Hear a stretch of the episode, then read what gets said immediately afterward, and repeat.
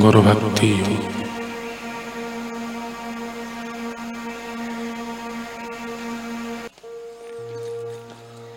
जब आप अपने दिव्य गुरु की सेवा करो, तब एक निष्ठ और वफादार रहना।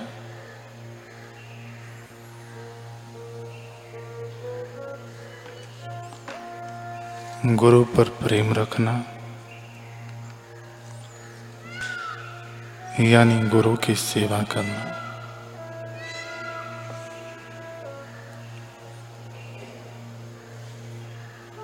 गुरु की आज्ञा का पालन करना उनके सम्मान करने से भी बढ़कर है।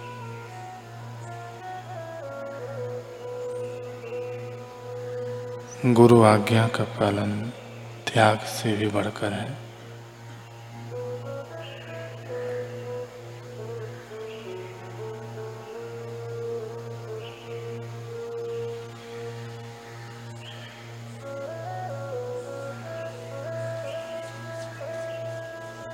गुरु के प्रति शुद्ध प्रेम या गुरु आज्ञा पालन का सच्चा स्वरूप है। गुरु के द्वारा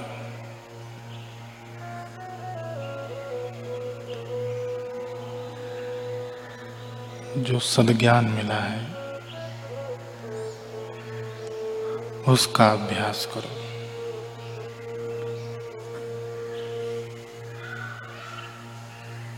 गुरु सेवा और पूजा के द्वारा प्राप्त निरंतर भक्ति से तीक्ष्ण धार वाले ज्ञान के कुल्हाड़े से तो धीरे धीरे पर दृढ़ता पूर्वक इस संसार रूपी वृक्ष को काट दे।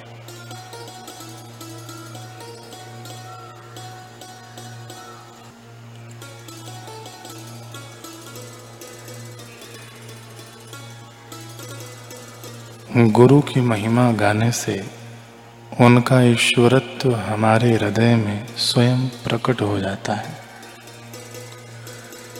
क्योंकि गुरु का स्वभाव स्वयं ईश्वर का स्वभाव होता है। उसी स्वभाव के प्राप्ति हेतु ही मनुष्यों ने ईश्वर उपासना का विधान किया है। परंतु वे लोग मेरे मत में अभागी ही रह जाते हैं, जो साक्षात ईश्वर के चलते फिरते स्वरूप सदगुरु को छोड़कर। मूर्तियों से कुछ अपेक्षा का भाव रखते हैं। मुझे तो उनकी मूर्खता पर हँसी आती है कि कैसी मूढ़ता की पराकाष्ठा है। मैं बता दूँ इस्लाम जिसे अल्लाह कहता है ईसाइत जिसे गॉड कहता है, हिंदुत्व जिसे भगवान कहता है, बुद्धिस्ट जिसे बोध कहता है, वह साक्षात सदगुरु ही है। इसमें तनिक भी संदेह नहीं, यही सत्य है और यही परम सत्य है। सभी धर्म ग्रंथों में, सभी उपदेशों में, चाहे कोई भी मत पंथ क्यों ना हो। सदगुरु के महिमा के गुणगान बिना वह सदग्रंथ में साधारण ग्रंथ पढ़े, परिणित नहीं हो सकता।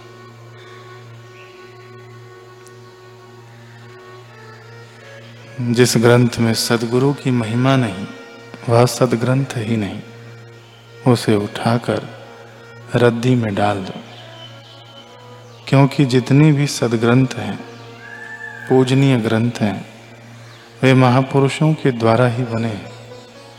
और महापुरुष बिना सदगुरु की अनुकंपा कोई हो ही नहीं सकता। यही अटल सत्य है। जिनके पास वर्तमान में सदगुरु हैं मैं तो उन्हें ही धन्य धन्य मानता हूँ और सबसे अधिक भाग्यशाली मानता हूँ। वो व्यक्ति भाग्यशाली तो है ही, जिसके सिर पर सदगुरु की प्रत्यक्ष छाया है। परंतु उसे भी मैं भाग्यशाली तब तक नहीं मानता, जब तक उस व्यक्ति को सदगुरु में प्रत्यक्ष ईश्वर बुद्धि नहीं है।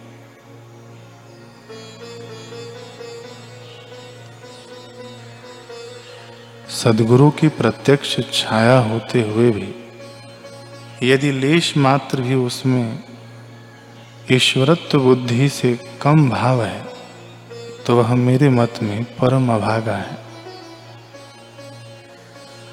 उसे धिक्कार है और वह मूर्खों में परम शिरोमणि है। हे सनातन मार्ग की राही, तेरी साधना सदगुरु है। तेरा साधन सदगुरु है और तेरी मंजिल भी सदगुरु है। अब तो खुद देख कि तू कहाँ खड़ा है। एक गहमा गहमी भरी मंडी में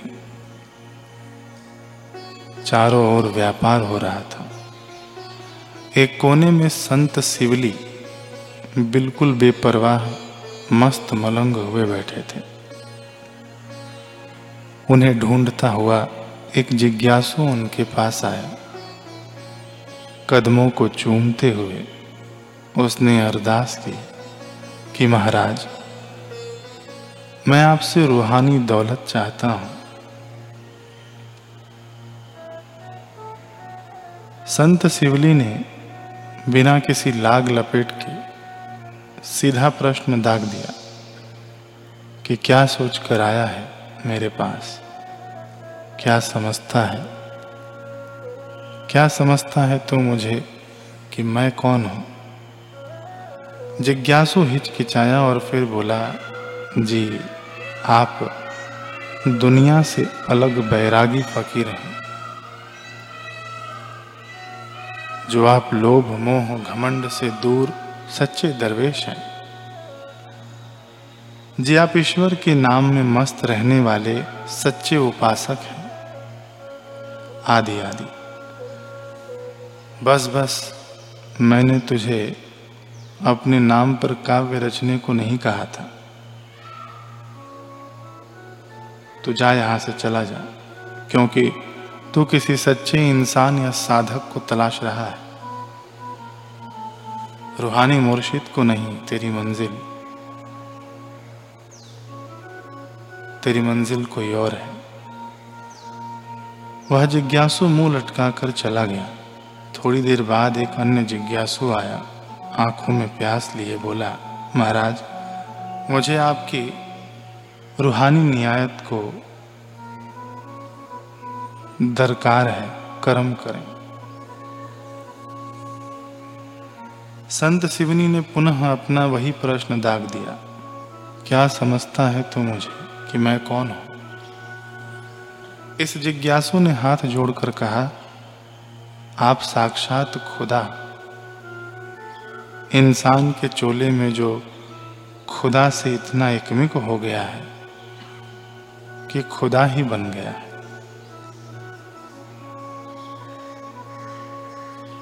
संत शिवली यह सुनते ही प्रसन्न हो गए और कहा कि सच्चा जिज्ञासु आ जाया है शिवली ने बिना कुछ कहे जिज्ञासु के सिर पर हाथ रख दिया और उसे रूहानी अमृत का जाम पिला दिया।